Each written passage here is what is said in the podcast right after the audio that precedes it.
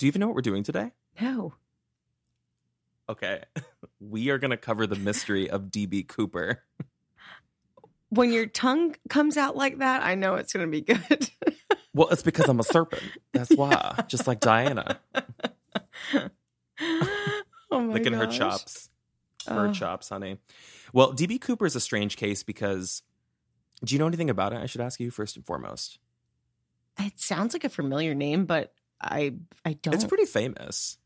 Um, well, it's interesting. It happened in the 70s, which is, I know you love cases from the 70s. Yeah. But what's interesting about it is that it essentially took place in the sky. It's an unsolved mystery that happened on a plane. Isn't that interesting? Ooh, and in the seventies, Very rare. Yeah, we're, well. I'm just thinking about like airlines back then were so fancy. I mean, that was like you were really somebody if you Fancy were on a plane. And true. And they were so incredibly lax on security, like as you would learn in this case. Well, the FBI has made mention of this case over the years because they consider it to be one of the greatest mysteries in US history. DB Cooper, just to give you like the rundown, he was aboard an airplane in the 70s when a hijacking plot unfolded from his doing that would eventually see DB Cooper making his escape from the plane while it was mid flight. And this was the last moment he was ever seen. Now you're hearing that, and I'm sure you're like, okay, well, he jumped out of the plane and died. Probably not the case, as the body, the parachute, and what he got away with has never been found. So, so good. I love this case. I'm so happy we're doing it. There's just a ton of mystery around it. What a set of circumstances. I know. I don't think you've Talk ever like, given me a top plan. line with that sort of uh just what in the world. I know, I know.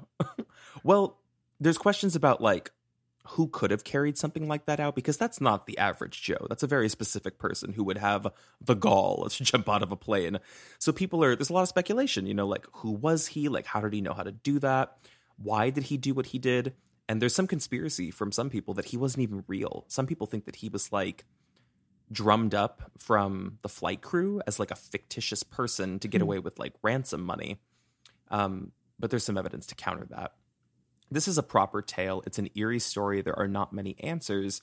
So the majority of it is pieced together with witness statements as well as the negotiation tactics and the phone calls from the US military to DB Cooper. Now, you said you haven't heard of it. It is a semi famous case, I would say, from the 70s. It was huge in the 70s because the FBI was like all over this. But since then, it, you know, the coverage doesn't get done as often as it used to. And before we jump into it, or jump out of it, I should say, it's a horrible pun. I don't even know why I tried it. Um, I'm going to give a quick thank you to everybody. Welcome back to Creep Time, and thank you for listening. Creep Time, the podcast, back for another Friday episode with Silestine and Stu. Woohoo! We're here. Are you coming down still from the Kendrick Johnson case? Um Happy Friday. No. I spoke about it with my dad literally tonight. I was like, I have to tell you about this case because it happened Did you in really? Oh my God. Yeah. And he was just he like launched into lawyer mode immediately and was like Oh my God. giving me all of Can I know what he said, or should. I sh- should I keep it private? Well, I mean, yeah, I, I think we can keep it private only because, you know, he like draws from things that he experienced in Georgia and all that kind of stuff. So, and also Mhm. he's just a private man. He'd be like, I, I feel like I would do him a disservice by trying to recount anything he said. He's very serious, you know, he's very serious that? about his Stu work. is trustworthy to the grave. she will take a secret to the grave. No, I think we all have like a we all have a pretty concrete opinion on what happened with Kendrick Johnson. And honestly, the response to that episode was pretty astounding. I mean, just the how unanimous everybody was and how they feel about the case and the story. And I'm happy we did it. I'm really happy that we followed that suggestion. But to give another shout out to another suggestion, specifically this case, shout out to Kendra, who is in the comments all the time on Spotify. Stu, Kendra, Kendra, if you're, if you're listening, I know you're listening. We love you. She could be a producer of this show. Ugh. Every single case suggestion Kendra makes is a hit. Like Kendra. I have never, not once have I seen her comment a case and be like, "You should cover this," and I haven't been like, oh my God, yes, we have to cover that case. Like she's just in step with us every single time. She's amazing. Kendra, So Kendra, we we're we cutting you a check. Kendra, come collect your bag, honey. Thank you so much for listening and suggesting, suggesting, suggesting these stories and being a part of this every single week with us. And thank you to all of the creepers who continue to listen and do these deep dives with us. We love you. And of course, if you're not already, please make sure that you go right this second and follow or subscribe to the podcast and hit the bell notification so you don't miss a beat because we're here with new episodes every single week. And if you want to make our day, please leave us a review because the way I tell you the Gilly Hicks comments and the reviews saved my soul. they saved my spirit. I was rescued. okay, but that's my that's my only like kickoff. With that, I'm gonna dive into this story. Are you ready? I'm so ready as always. All right. so, what happened the day of that we know? So, I'm going to take us back to November 24th, 1971. This is a Wednesday, and it's actually just before Thanksgiving. There was a man who was going by Dan Cooper. He bought a $20 one way ticket in cash for flight number 305 aboard the Northwest Orient Airlines going from Portland to Seattle. So, in the descriptions that we're later going to come from this, from those who saw him and interacted with him, which is why I think the whole theory about him being a fictional person or someone that the crew drummed up is like silly. Like, he was very much real. But he was described as a man roughly in his 40s, and he was very, very well dressed. He's in like a sharp business suit. He's got a black overcoat, brown shoes, white shirt, and a black tie. But of the most notable of what's on his person, he has a distinct black briefcase that he was carrying with him, as well as a brown paper bag. Now, it is incredible to think about this, but in the 1970s, airport security did not exist. Effectively, it did not exist because none of these items were checked. And he's just allowed to board the plane. Like, you know, he's a businessman with a briefcase. Get on the plane. That's how the story goes. So once he gets on the plane, he is sat in C18C, which I think is an aisle seat. Are you a window or aisle seat kind of gal? Just curious. Aisle seat all the freaking way. Is it because you have to pee all the time? You have to get out? Called out. Um, yes. and no, I'm saying because that's why I choose the aisle seats. you know what it is? I think um in a way I feel a little claustrophobic in the window. I, I am somebody that likes to be able to get out of a situation, even though unless I'm DB Cooper, I guess I can't get out of it really up in the air. But um yeah. oh, not only can he get out of his seat and get to the aisle, he can get out of the damn plane. That's I what mean, I'm he's- saying. I have to be DB Cooper to get out of the actual plane, but in some weird headspace, I guess I feel like I'm less. Uh, I can like get out faster in the aisle seat, Do you sleep on planes well? Can you do that, or is that something you've never done? clonk out in three seconds on a plane. Really? Mm-hmm. That must be so nice. With nothing, like you don't take anything for that. Nope, nothing. And I, I, I'm like, give me a list of your prescriptions right now. uh, it's called anxiety. Um, no, honestly, I don't know what it is. I really, there's something that I actually, there might be some truth to that.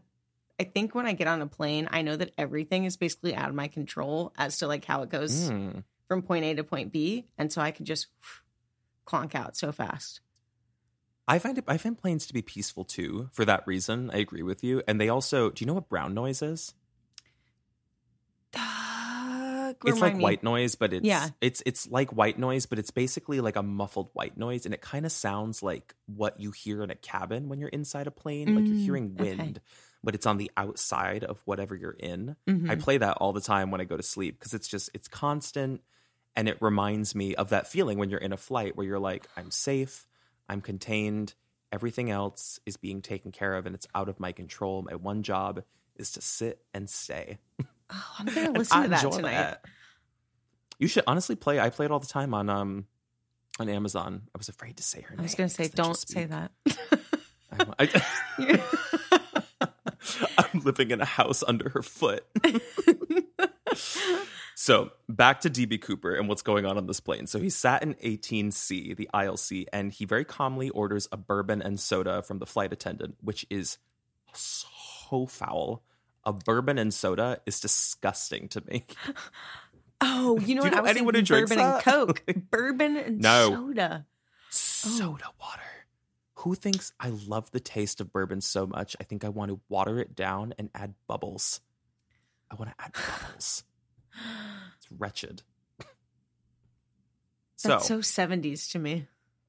it's profoundly 70s. I can see Yeah. it. Also, I hope nobody can hear me sipping, violently sipping this water. I'm going to close it up. You mean the bourbon and soda? I can clearly My bourbon and you so- drink- I'm like, how disgusting. oh my god, we should do like um we should do an episode where there's like a cocktail or something, like something specific mentioned and we're like drinking the cocktail. That's a part of the story. That would be cute. Can we find a We true crime a- about Aperol spritz? That's my drink. I'm right sure now. they exist. I'm sure they exist. I'll keep an eye out. Creepers, if you know any, please feel free to comment, Yeah. suggest. uh, uh, So- who was it at the beginning? Kendra, girl, you Oh, better Kendra, start yeah. doing your research. She's already got a pen and paper. Yeah. I know it. I tr- I have full faith and trust in Kendra. So we're on the plane. The plane departs shortly after 3 p.m. And this is where things start to unravel with the story. So he calls over the stewardess and he hands her a note very quietly, which she thinks is him slipping her his number, which was very common for her. So she's very polite and she's kind of like, okay, I appreciate it. Thank you so much. And she slips it into her pocket and then just goes back to work, right? Very professional. But she did not realize what he slipped her was a bomb threat. so she just leaves this guy sitting there and she she walks away and she's like, "Thank you," and then doesn't react. And he's like, "Wait, no, I'm trying to, lady, I'm trying to do something." so he calls her back over because he's like, "I'm sure she did not read that note." He ushers her back and he he whispers and he goes, "Miss, you better look at that note. I have a bomb." Her blood runs cold because the unimaginable is happening in real time. He is hijacking her flight, everyone's flight. So the note, it still exists in evidence archives um, to this day in his apparent handwriting, and it details that there is a bomb in the briefcase that he carried on board. So the note also instructed her to sit next to him, to which she does because she's scared, and she does it quietly. It's very discreet. He opens the briefcase and he shows her that he's not bluffing. He had a bomb in that briefcase. To her description, it was like sticks of red dynamite, all connected to an array of wires. And then he quietly instructs her to write down a message for him that she's going to take back to the captain. So he has her write down, I want $200,000 by 5 p.m. in cash, put it in a knapsack. I want two parachutes for my back, two front parachutes. And then when we land, I want us to refuel. There should be a refuel truck there. And no funny stuff, or I'll do the job. And of one of the stranger details, Cooper wants all of this money, all 200K, in $20 bills. So let's discuss that thus far. I think it's kind of obvious maybe why he would have requested the $20 bills. It seems less suspicious, you know, if that's like in circulation versus someone who gets it all in 100s. Probably mm-hmm. easier to trace, I'm assuming, Yeah. but that's what he wants. How do you feel about those instructions and the threat thus far? It's kind of insane to me that he's willing to carry out a suicide mission for this money if it doesn't go his way. Um Yeah, well, I mean, I don't know. It's interesting you bring that up. I wonder if he ever considered that he just would not be given what he asked for because there's 36 people on board the plane, passengers, and then there's the flight crew. So there's no way the FBI, like the government, is just going to be like, shoot him down. like, like, Yeah, you know what I no, mean? I- Like- but it's it's it's insane to think like yeah and if you don't do it it's all going down like i i you either have to go with me job, or i'm gonna do the job like Mm. oh my gosh Could you imagine being that flight attendant? How scary that must be to be in that, be the middleman in that position. So here's what i'm already my wheels are turning how are they going to Mm. communicate about getting that so you're saying like they would land the plane and go get him the money and bring it back So this is, let's see, timing wise, this is shortly after three. So he is instructing her to give this note up to the captain because he's going to relay into air traffic control. okay We are in a hostage situation. These are his demands. And like the FBI, they can scramble and get things together. I mean, because it's not a huge ask, really. It's $200,000 cash and refueling. And that's going to be a part of like the early negotiations in this about why they would meet these demands. So let me get into the next phase of the story. So, what happens next? He has the note brought back to the captain. Just like I said, the captain radios into air traffic control, lets them know this is a hostage situation. Um, so, this gives the FBI time, once they get word of this, to meet all of these demands, just to know that everyone on the flight is going to remain safe. So, they do land in Seattle, and all of the personnel are waiting at the airport for the exchange because what's been communicated thus far is that DB Cooper is willing to let all of the hostages, the passengers off the plane, minus the captain and the two girls who I think are the flight crew. They're the stewardesses. So they land. Everybody gets ushered off. The people who are supposed to stay on stay on, as well as DB Cooper. All of the lights in the cabin are dimmed so that, you know, the FBI and all the police who are surrounding the plane can't really see inside. They don't know where he is or what he really looks like. So here is Cooper's request. He wants the captain and the flight staff to stick on the plane they're going to refuel while they're landed in Seattle, get back up in the air, and they're going to fly down to Mexico City. And they have to stay below 10,000 feet in the air. So it seems like he is planning to jump from the plane. That's clear. According to those who were left on the plane, the ones who had the most time like interacting with him, it's around this time that he put on a pair of dark wraparound sunglasses, which he would wear through the remainder of the experience. They're now being sold at Prada, so I hear. but it's it's mentioned, I think, pretty early on and prominently in this case because they've kind of come to be known as the iconic image of this story because so much of the imagery around this is focused around the sketches of DB Cooper, one of which depicts him in these glasses. So everyone knows him as this like mysterious men in black type figure, right? Mm-hmm. So here's where we're at. We have the instructions from DB Cooper Seattle to Mexico, stick below 10,000 feet, and he has requested these parachutes for specifically. And the reason that's important is because it's leading the FBI to believe that not only is he planning to jump, but he is going to make everyone else jump from the plane. And it's also a way that he can, like, basically safeguard himself from being given a faulty parachute because if he was requesting a parachute for just himself and they're like he's going to jump let's give him a parachute that won't open they can't run the risk of that if he's potentially going to make everybody jump from the plane. Everybody mm. has to have a working parachute. Could you imagine that? Like as a captain or like a like a stewardess having never done a parachute jump in your life, now knowing like an impending moment that you're about to jump from 10,000 feet alone, solo jump. Can I just say this DB Cooper character has a hell of mm-hmm. a lot of guts to execute a hostage plan Crazy. up in the air.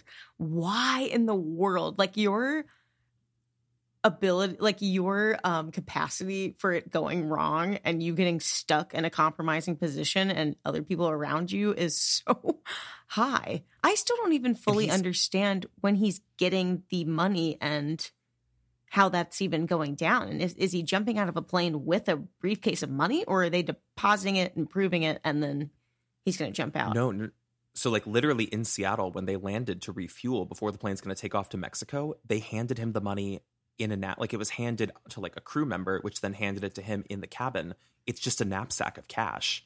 That's what he's going to hold on to when he jumps out of a plane. out of a plane. What are you, a cartoon yeah. character? Like that is literally. Wild. It seems ridiculous. It seems ridiculous, yeah. but he's to their description. He was he never faltered. He was completely calm and confident through all of this. Just like cool he's drinking. he's having a bourbon before he's going to do this.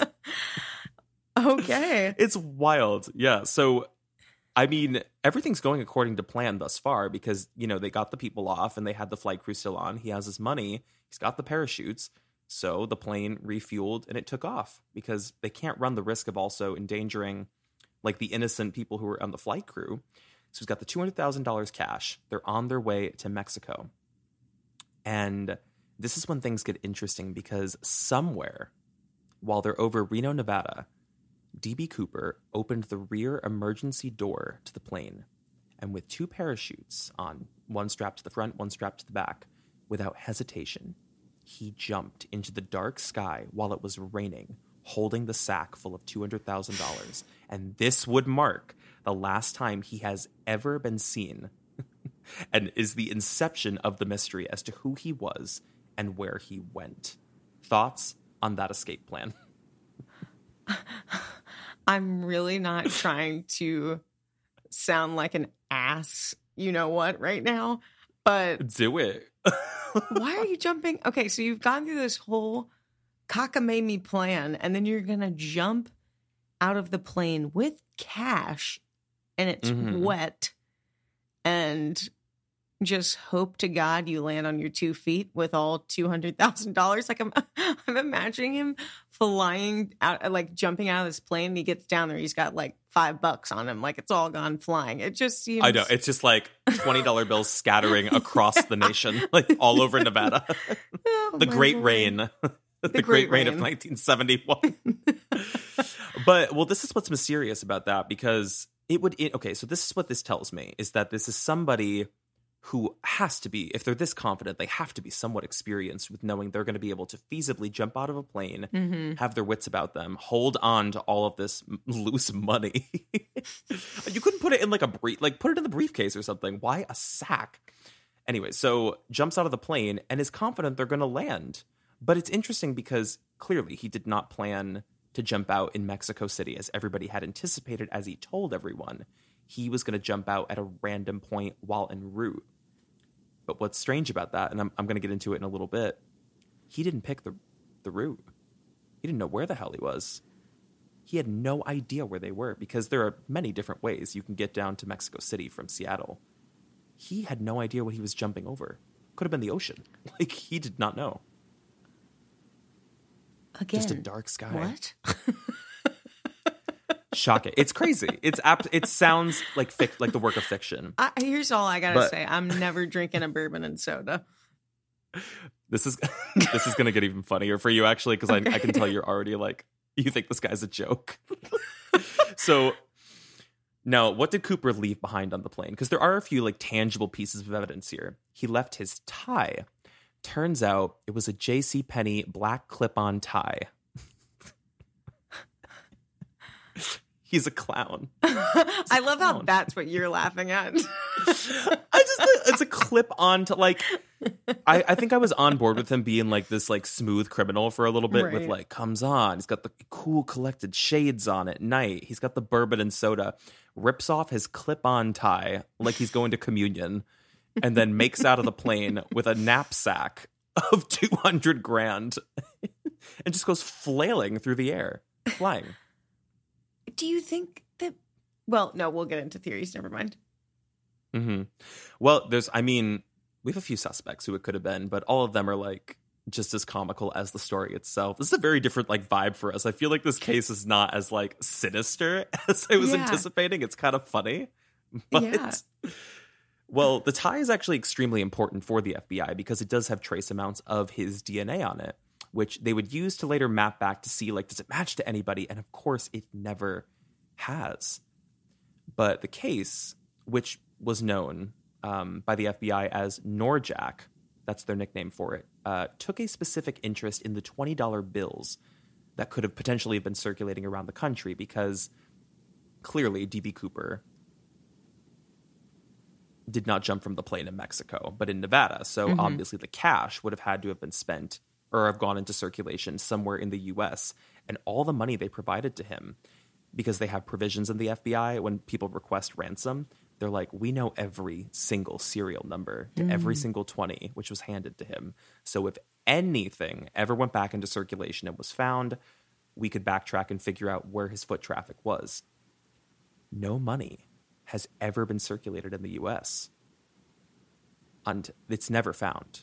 Never. Until we hit 1980. This is nine years after DB Cooper jumped and vanished into the stormy night sky. So this is interesting. There was a young boy who found a rotting package in Nevada. It was filled with $20 bills, which it turned out the serial numbers were a match to the ransom money DB Cooper got away with nine years prior. So in total, there's $5,800 in that package. So the money is found near a body of water near Tena Bar while this boy was out with his dad, they're like on a camping excursion. They're like building a fire, and he spotted it. Just found like a ton of twenties. But because the money was soaked, it's believed that it had fallen into. Oh, I'm gonna botch this name of this river, the Washougal River, and traveled downstream before eventually ending up banked in Tena Bar. Now the FBI, once they had this location, they're like, okay, now we can really hunt for like where DB Cooper might have gone because at the time when they knew he jumped out of the plane near Reno or somewhere over Reno, they were like, he definitely died, but they never found a body. They never hmm. found a parachute and they never found the money. So they were like, that's not possible. like we like one thing has to happen for the other. You know what I mean? Like we either find him dead, like he never survived the fall, or he did survive the fall, got away, and then started spending some of the money. But neither seemed to happen. It was like he vanished midair, or he landed and somehow still never spent any of the money until he got out of the country, or laundered it somehow. Yeah, or hid it. as, But- yeah. Yeah, could have totally could have hit it. But once they had like this location where this chunk of money was found, clearly he lost some of it. The FBI they scoured these waters because they were like, well, if we're gonna find DB Cooper's body, we're gonna find it here. Maybe we'll find the parachute in the water. They never found anything. Looked all over the woods, looked all through the bodies of water, never found remains, never found any trace of it landing. Weird. It's weird. Beyond weird. Also, uh, what is this? Nine years later? Mm-hmm. Yeah. I mean, that money was pretty badly damaged, so it looked like the money had been there for years. Okay. It was like partially disintegrated, so it was not fresh. Okay. But even so, I mean, this is kind of suggestive that DB Cooper not only did land, he survived and got away somehow. Thoughts on that? kind of impressive, actually. I mean, very impressive if it actually happened. Um, but then think about you land and then you have to take on like some whole other new identity in Reno. Well, you don't even know where he did not know where he was. Right. I mean, it, for all it's so crazy to me because he didn't know what he was flying over. So, like, if you're thinking you're to land somewhere, you could be like landing on a mountain. You could be landing in like woods in the middle of nowhere. You know? Absolutely. I mean, that's kind of what I'm saying. I'm like, all of this for, I guess, $200,000. And then that $200,000 Mm-hmm. dollars that you're going to have to immediately spend a large chunk of to somehow establish yourself in some place, hopefully. It's just so odd. Well, it's, I mean, because then you have to facilitate how you're actually going to get out of the country. You know what I mean? Because Right. there's no way he can stay in the U.S. and spend that money. So if he has to spend it or like convert it somewhere else to a different country, it's just the logistics of this are so strange to me. It it almost feels like he landed safely, had the money, and was just like, "I did that," and just went on with his life. like, he, like, he just moved on. Right. Which, well, let's back up though about the serial numbers on the cash. Is there Mhm. any like possibility that the FBI, it would be really hard for them to like kind of trace that in live time? Does that make sense? Well, I mean, I think they they've been reviewing the case. They were still reviewing the case by the time yeah. this money was found nine years later. So it it only made things more concentrated once they did find this money because they were like, at least we have like a geographical point where we know he was somewhere in the radius of this area.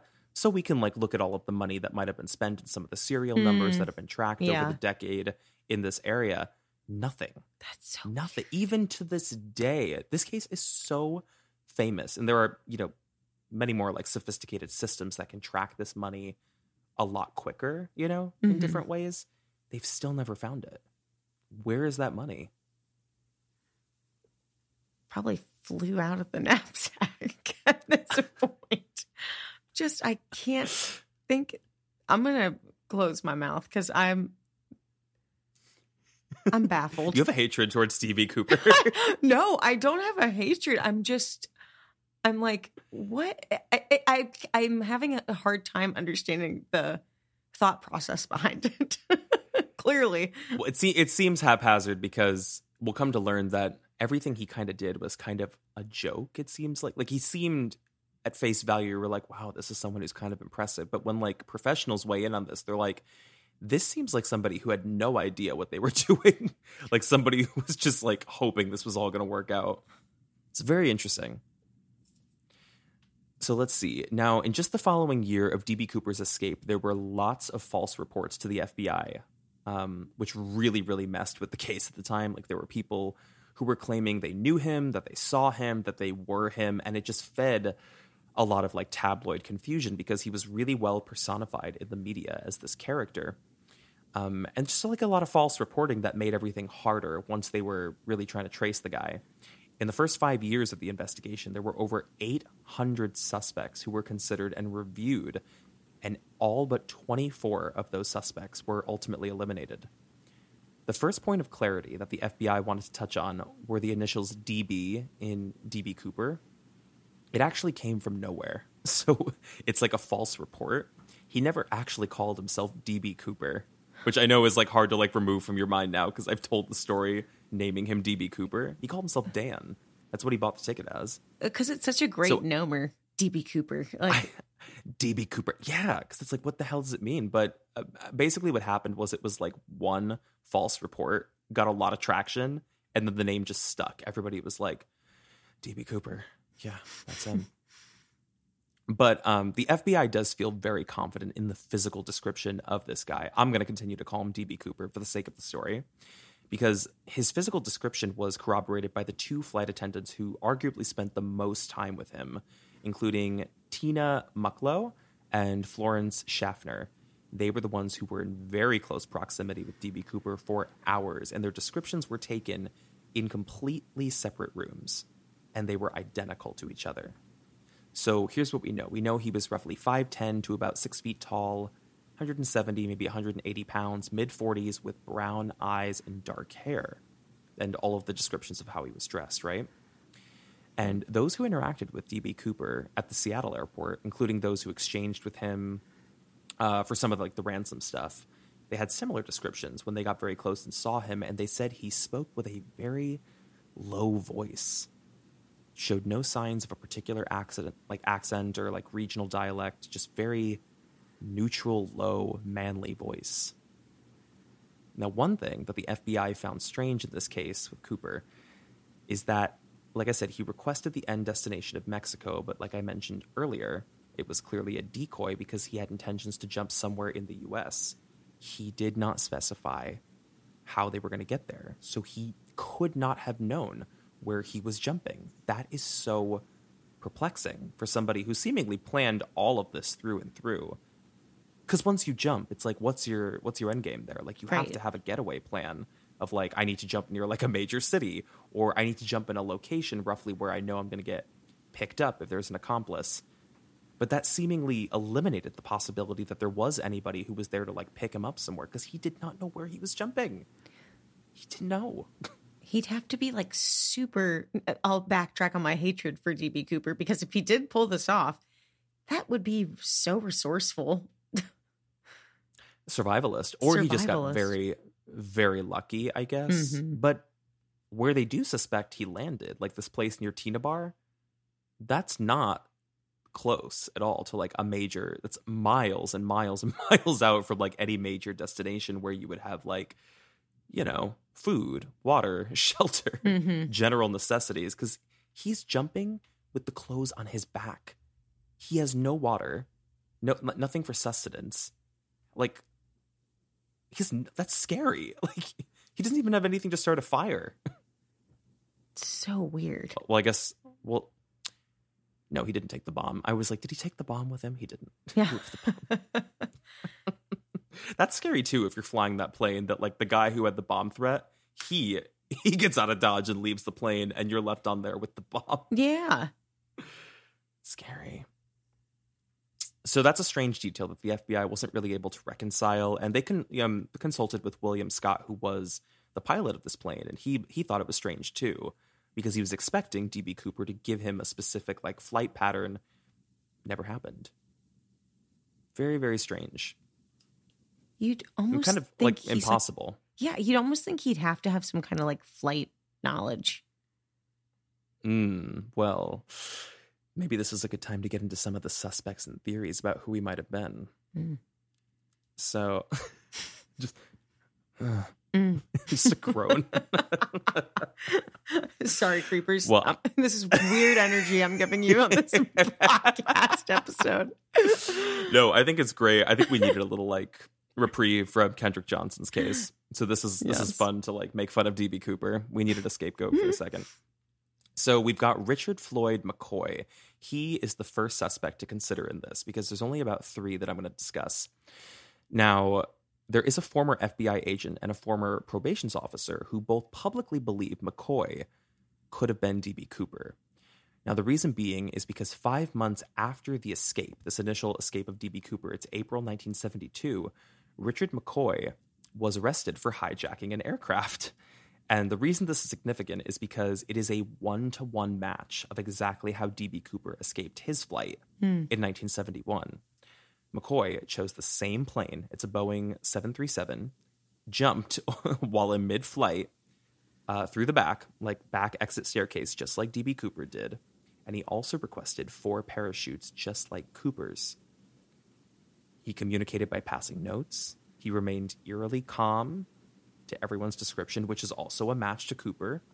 So it's either that this is someone who was very familiar with this and had done this kind of heist before, just like DB Cooper, or it's an exceedingly impressive copycat. Mm-hmm. You know, someone who like studied DB Cooper's methodology, but also had enough like gumption and knowledge about how to do this to like do it and do it calmly. Mm-hmm. How do you feel about that?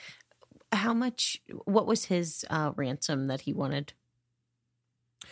Ooh, I don't. Do I have that anywhere? Let's see. I don't think I have the ransom, but I think it was that might have also been a one to one match actually. Um, That would be interesting. but part of yeah, part of what's interesting around this and why it gives a little bit of credibility to him as a suspect. DB Cooper's initial escape happened to fall on the spring break window of Brigham Young University, which you would say that's completely random. Why does it matter? McCoy's hijacking and escape also came on the school break for the university where he was a student. so he's much younger than the initial description of DB Cooper, but visually, he looked like the description of DB Cooper. So he was a student, but he kind of looked like he could maybe pass for 30s or older. But just oh. interesting that like DB Cooper's escape fell on that spring break as well. Can you imagine being a college student and this is how you spend your spring break? I know. It's like, honey, go to Vancouver or something. We don't need. We don't Actually, need to go to doing it. Mexico City. I know.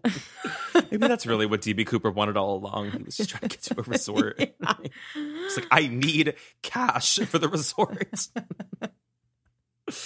but every other element of this mostly just supports like a very thorough copycat hijacker. We just have no other verifiable evidence that McCoy could have been DB Cooper and the age element doesn't really align here. It's just compelling that he was really the only person who was able to pull something like this off and survive it.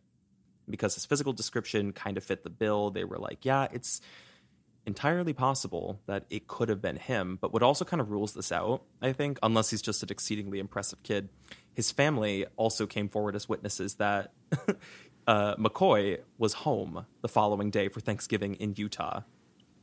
Like, from like when DB Cooper jumped from the plane. So if it was McCoy back when like DB Cooper initially did this heist, and he jumped from the plane, lands in Reno, Nevada in the woods, somehow gets back up to Utah in like a day for Thanksgiving morning. That would be impressive if that was real.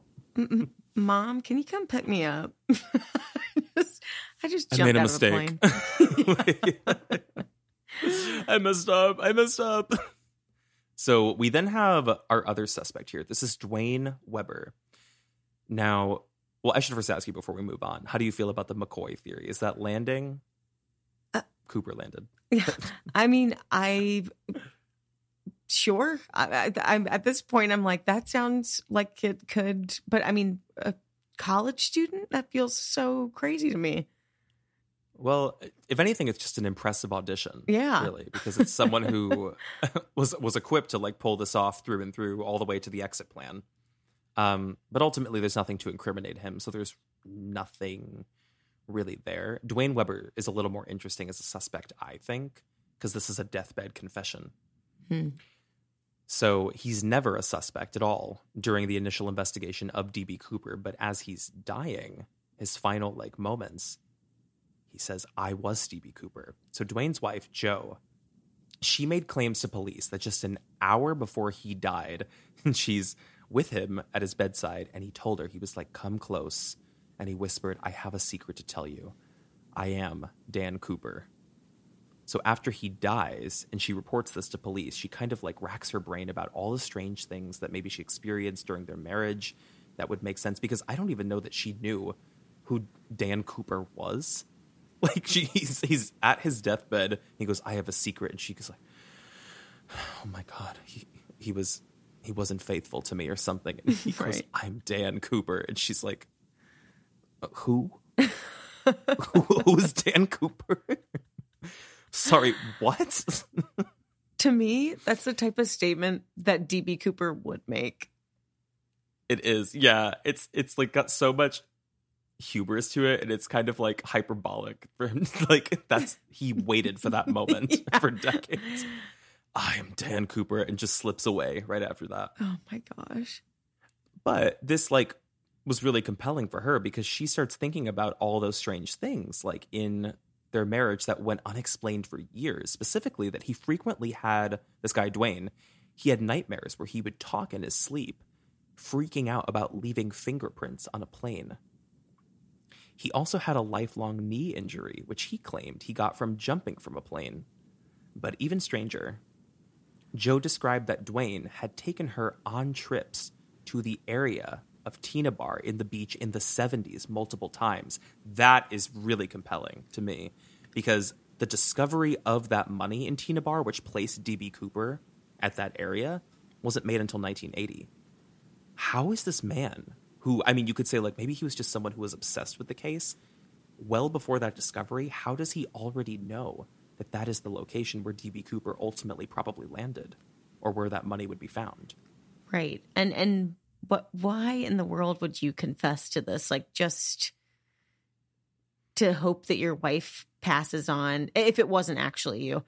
Hope that your Mhm. wife passes on like some crazy legacy for you, like some crazy rumor and lore about you. Like Yeah, it's it's super to me it's super compelling. I mean, it's just a bizarre coincidence if it wasn't him that he Yeah. would have that initial knowledge of Tena Bar. That's so weird. so strange. Was that really how DB Cooper went out just as Duane Weber? And he goes, Jo, it's me. it just seems like a, a lackluster end. I don't know. It does. So how many like are you saying that he and his wife would frequent is it Tena Bar? Tena Bar, yeah. Tina that's Bar. like Okay. mhm, that's like the beach, I guess, but it's you know like a landlocked beach. It's a lake, a body of it's a river. Well, it'd be interesting to know like when they went there after 1971. Um, I mean, multiple times it said throughout the seventies he would free. Wow. It was his idea. He was like, "We have to go to Tena Bar." This area is like because there's a camp area there, and he's like he was just insistent like we have to go there. It's just weird that all those years later they find that money. Yeah. I don't know. She also made mention, I think, of different times during their marriage where she noticed like some personal belongings um, that didn't really make sense or she didn't really know what they were connected to. One of which was a Northwest Airlines ticket, an old one. For no known reason, he had this and kept it until the day he died. But I don't think I saw anything, any reporting that it was found by the time actually sorry i'll backtrack. She remembered that in their marriage. He had this northwest airline ticket that she saw multiple times but by the time he died the ticket was missing. But like why would he have that ticket? You know? Yeah, I mean, uh, it would have to be preserving his one big claim to fame. I guess uh, unless he truly was just obsessed with the case, so much to the point that he bought a Northwest Airlines ticket and just kept it to be like, one day I'm gonna confess to being DB Cooper and get all the guts and glory. So that's his. That's the theory on him. We finally arrive at our final suspect here. We have Kenneth Christiansen. So this theory came from Lyle Christiansen, who was watching an episode um, years and years later of Unsolved Mysteries, the show, like the TV show. And Lyle Christiansen is his brother of Kenneth. It, the episode covered DB Cooper, and Lyle, while watching this in real time, became convinced that his brother Kenneth was DB Cooper. so Lyle claimed that he was at Kenneth's bedside when he died, and Kenneth said something along the lines of, There's something that you should know, but I can't tell you. So Kenneth, like, he died, and Kenneth was like, I wonder. Or, or Lyle was like, I wonder what that was, like what his big secret was that he felt he couldn't tell me. So Kenneth, in his career, the guy who died, who's suspected of being Cooper, he was a flight purser on Northwest Airlines, the same airline that DB Cooper jumped from. And a flight purser, I don't know what this was, is a senior level flight attendant who is well versed in flight and cabin knowledge, as well as safety procedures and exit strategies from a plane. So, a little compelling. I mean, I could I could believe that. What about you? Hold on, let me. I had to clear my throat. Yeah. It's from the bourbon and soda. Um, How do you feel about that, though? I okay. I guess out of the three, I'm gonna say the first one for me doesn't feel. If, if I'm thinking about this DB Cooper multiple choice with suspects, I'm gonna throw out A, and between B and C, hmm. I guess maybe the purser because he has a better he has some sort of flight knowledge like that's where i was always kind of leaning with this i was thinking it must have been And somebody that that worked on a plane Yeah. yeah hmm um so I yeah i Well, guess c According to Lyle, uh, Kenneth was also known for his distinct love of bourbon and soda, which I was like, how many people could like that? Right. Truly, how many? Um, there was just very like little explanation as to like why he would have done this, but then it started to make sense for Lyle because shortly after when the case happened with DB Cooper, Kenneth mysteriously bought a home and Mm. nobody knew how. So, this theory that they had, it led Lyle and basically anyone who was believing that Kenneth could have been DB Cooper to this whole plot that this was an inside job that Kenneth knew and conspired with the flight attendants and possibly the pilot in exchange for a split of the cash. Mm. And so, so this is why this is interesting and why this kind of explains to me some of the theory about like DB Cooper jumped out somewhere, but we don't really know where. And according to the captain, he's like, he didn't know where he was. If Kenneth was a purser, a flight purser, who knew these flight attendants and the captain, and they conspired on this together, it could have very well been that the captain was like, You're going to jump at this exact location. We know when we're going to be flying over it. And we'll just split the money after you land. But it's pretty risky to like do all this for like what, a $50,000 split each? It's corny, actually. yeah but i guess it does i mean that tracks more than anything that we've talked about with the other two for me um just because what i was also thinking about is how do you I mean, I kind of feel silly asking this. I- I'm, I'm imagining it's like you open a door somehow and you jump out, but there's got to be like some sort of safety latches. Like you'd have to have some sort of either Mhm. the flight attendants do it for you and you jump out, or if you do it yourself, you'd have to have like some serious knowledge of like how that uh, contraption works. I always imagined you would get sucked out. But maybe if you're flying at 10,000 feet, it's not the pressure, like the atmospheric difference isn't as wild. So maybe it's fine. I get, but I, I guess I'm just saying, like, you know, when you get on a plane and they do You just saying, They- like, how did he even get the door open? yeah open? like how do you Yeah. get it open i feel like there's a specific way to do that but maybe i'm i'm overcomplicating it in my head Um. Well, I mean, we have to think about think about it in this way. I mean, planes now definitely have more safety precautions. I would say towards those things because Right. more things have happened on planes. Whereas I can imagine like a Boeing seven three seven might have an easier contraption that opens and closes a door. I'm sure there's a latch, but I don't think it would have taken anything to like have a flight attendant undo the latch mm-hmm. you know and then he just says like buckle up like buckle yourselves in because i'm about to jump out of this plane and he's just holding a knapsack of money but i actually okay so let's like remove the thought that it was a conspiracy and the flight attendants knew and the pilot knew because that's kind of far fetched to me because they were scrutinized by the FBI hmm. and ultimately they're like these people did not know anything.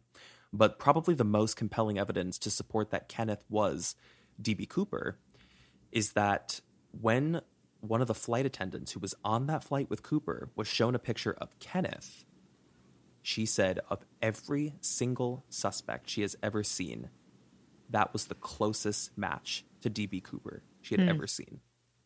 She was like, he looks just like the man that I saw that night in 1971.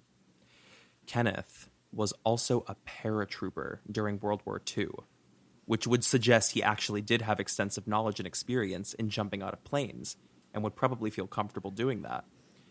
But this is where things get murky because the FBI is quick to discredit like his knowledge because there are professionals who chime in and they're like what we observed was that this was somebody who was ignorant and unskilled at jumping because to jump out of a plane into the dead of night when it's raining and have no idea what you're over that is certain death for most jumpers.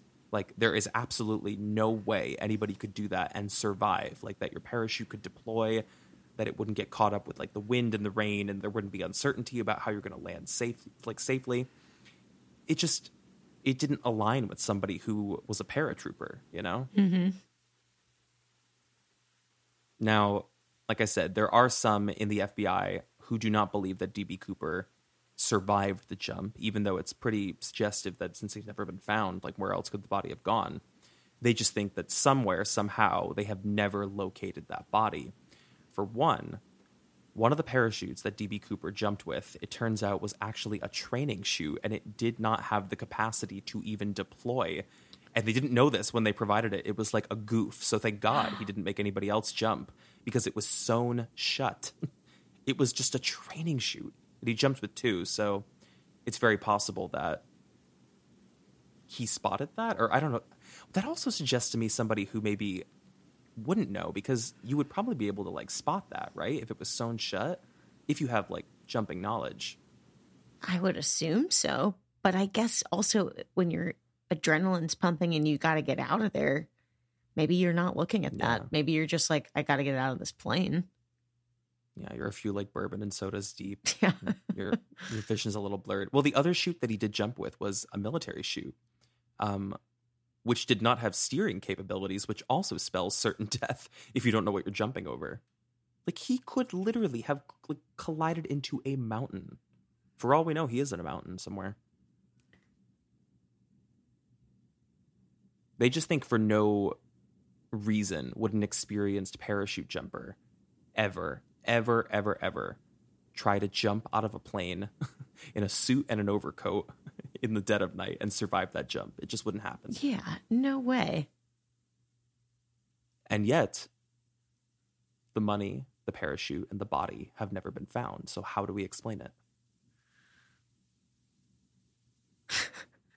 If you're asking me, I couldn't tell you. I am still I'm I I feel like I am I said, Stu, the FBI has worked on this for 50 years. What have you got? I feel like I honestly feel like you and I are the stewardesses right now and we're just looking at each other like what just happened? Oh, I'm buckled up. I, I, I don't want nothing to do with this. Uh-uh. Well, it's funny because I, these were all like kind of old theories. I would say like they came about a while ago, and people know them. So I did some deep, deep digging, and I found one that a collection of internet sleuths um, drummed up, which I think is really, really interesting. Um, so I'll run this by you because this is like my last little theory. So they honed in on the initial examination of the tie, the one piece of evidence that DB Cooper really left behind. It still exists. It's still in an evidence archive and it has been inspected several times. And this tie has a very interesting story to it. The tie itself showed residue of certain elements and chemicals. There were 100,000 particles on this tie, including traces of cerium, uh, strontium sulfide, and titanium. These particles are critical to the story because they are considered rare earth elements. And the only people who come into contact with those are people who work in very specific and very very narrow fields uh, of any company in the US that could have been using these elements, the clearest source was from Boeing Manufacturing, which led to the theory that D.B. Cooper chose a Boeing aircraft for this reason.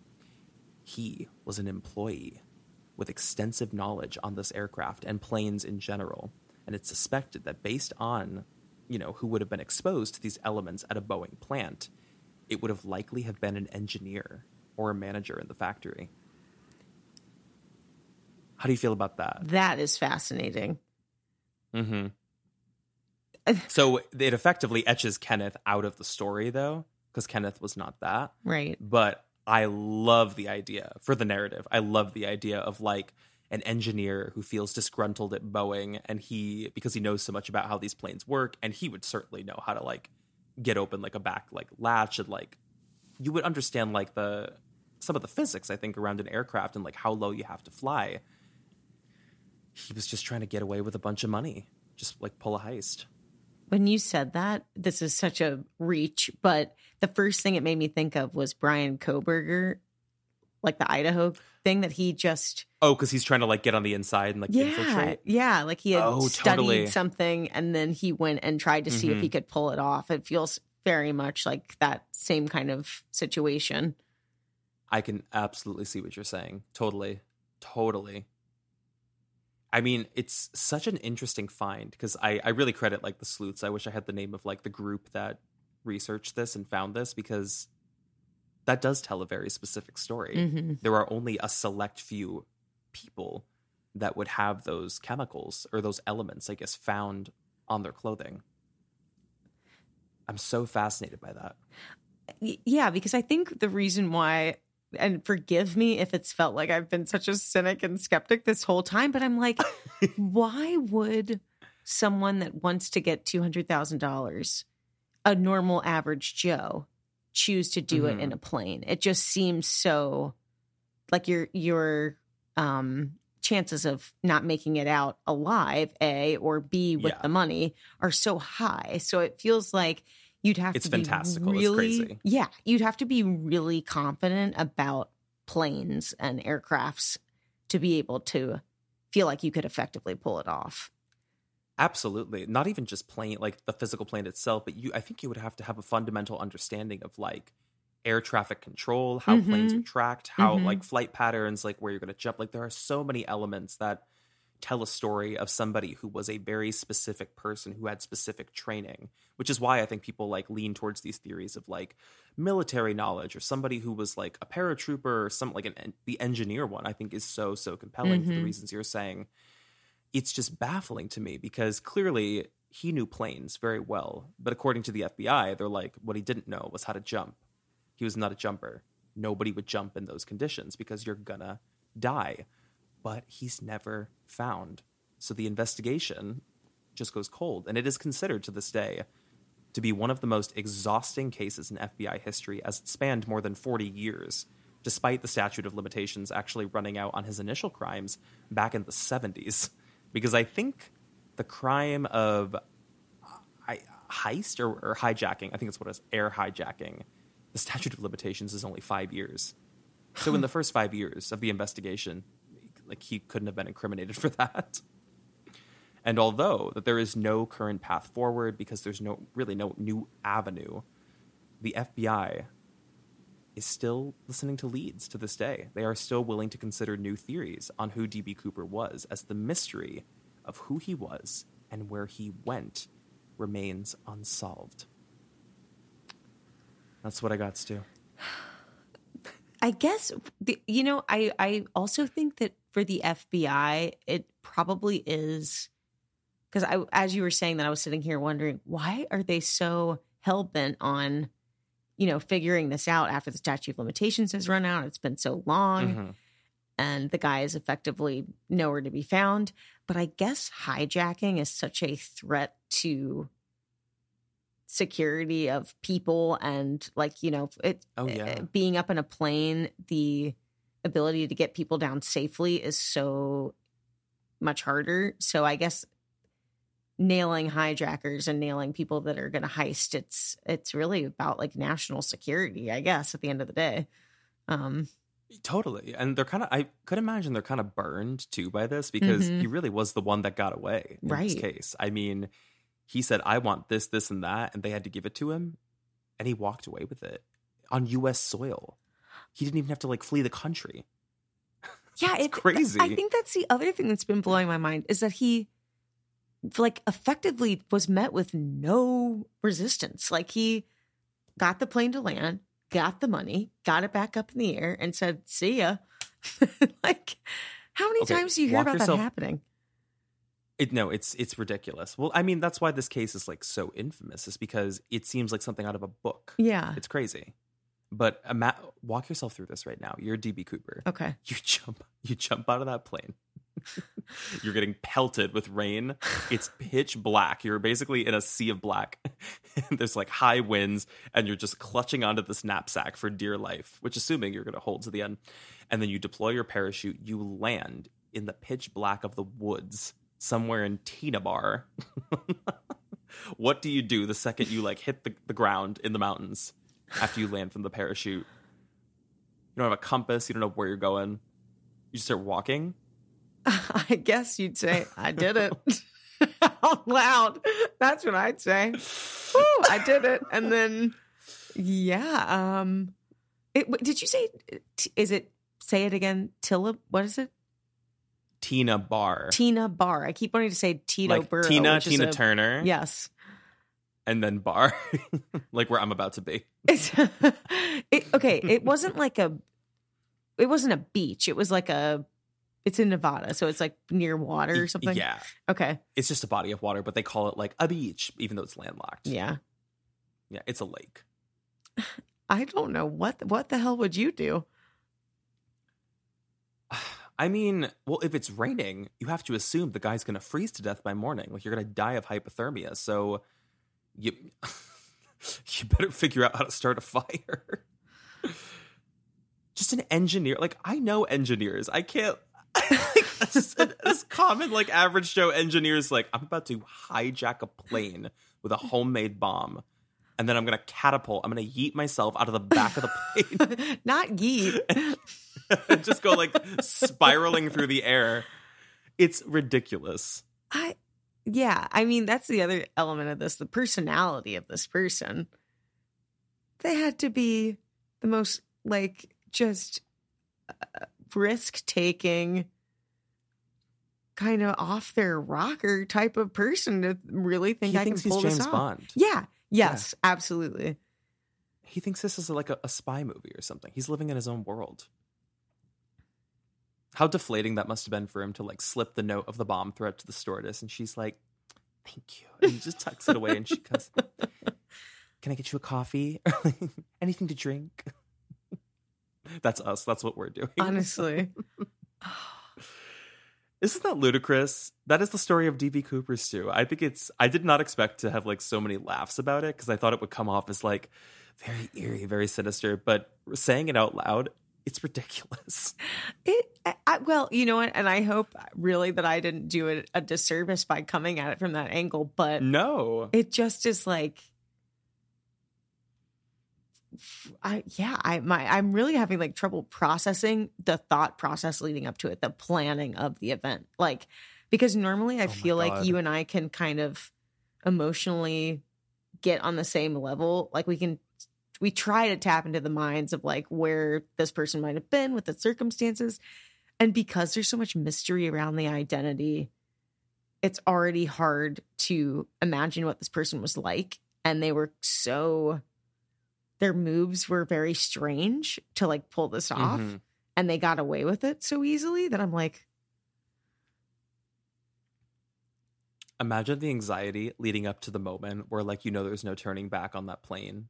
Like the second you slip the note, and like you just have to stay calm. Basically, even the second you're back up in the air after like you get the money and everything, because you're like, all right, this is like the final phase of the plan. It's time to jump out of the plane. Would you ever go skydiving? yes, Could you I would, handle jumping I out of a love plane? to go skydiving. I don't know if I could do that. I am DB Cooper. this was a huge tee up for your Right. confession. You are DB Cooper. yeah. Hey guys. Well, creepers, that's all we've got Thank you so much for listening to this episode of CreepTime the podcast on the mystery of DB Cooper. How do you feel? Do you feel angry, inspired, frustrated?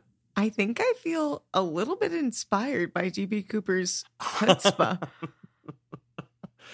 I mean, the guy did get away with it, and not that I'm going to. I'm shocked. Hijacking is not something to joke about, but not at all. Not at all. This is. This is. Like, should we give our strange one? I'm just. I'm sitting here. I'm trying to like envision in real time. I'm like, I wonder. Like, okay, so if he landed, he survived.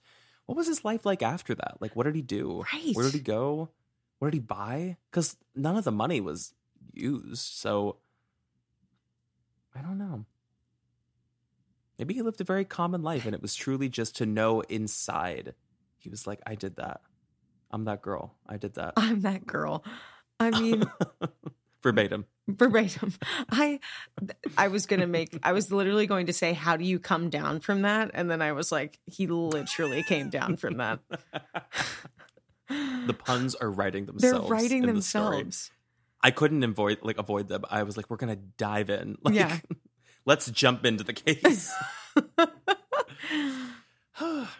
and with that, Stu, that is going to conclude this episode of CreepTime. Thank you, everybody, for listening. We're going to catch you next week on a Friday episode. Should we do it? Should we say goodbye? Goodbye, creepers. Goodbye from DB Cooper. Bye, everybody. Bye.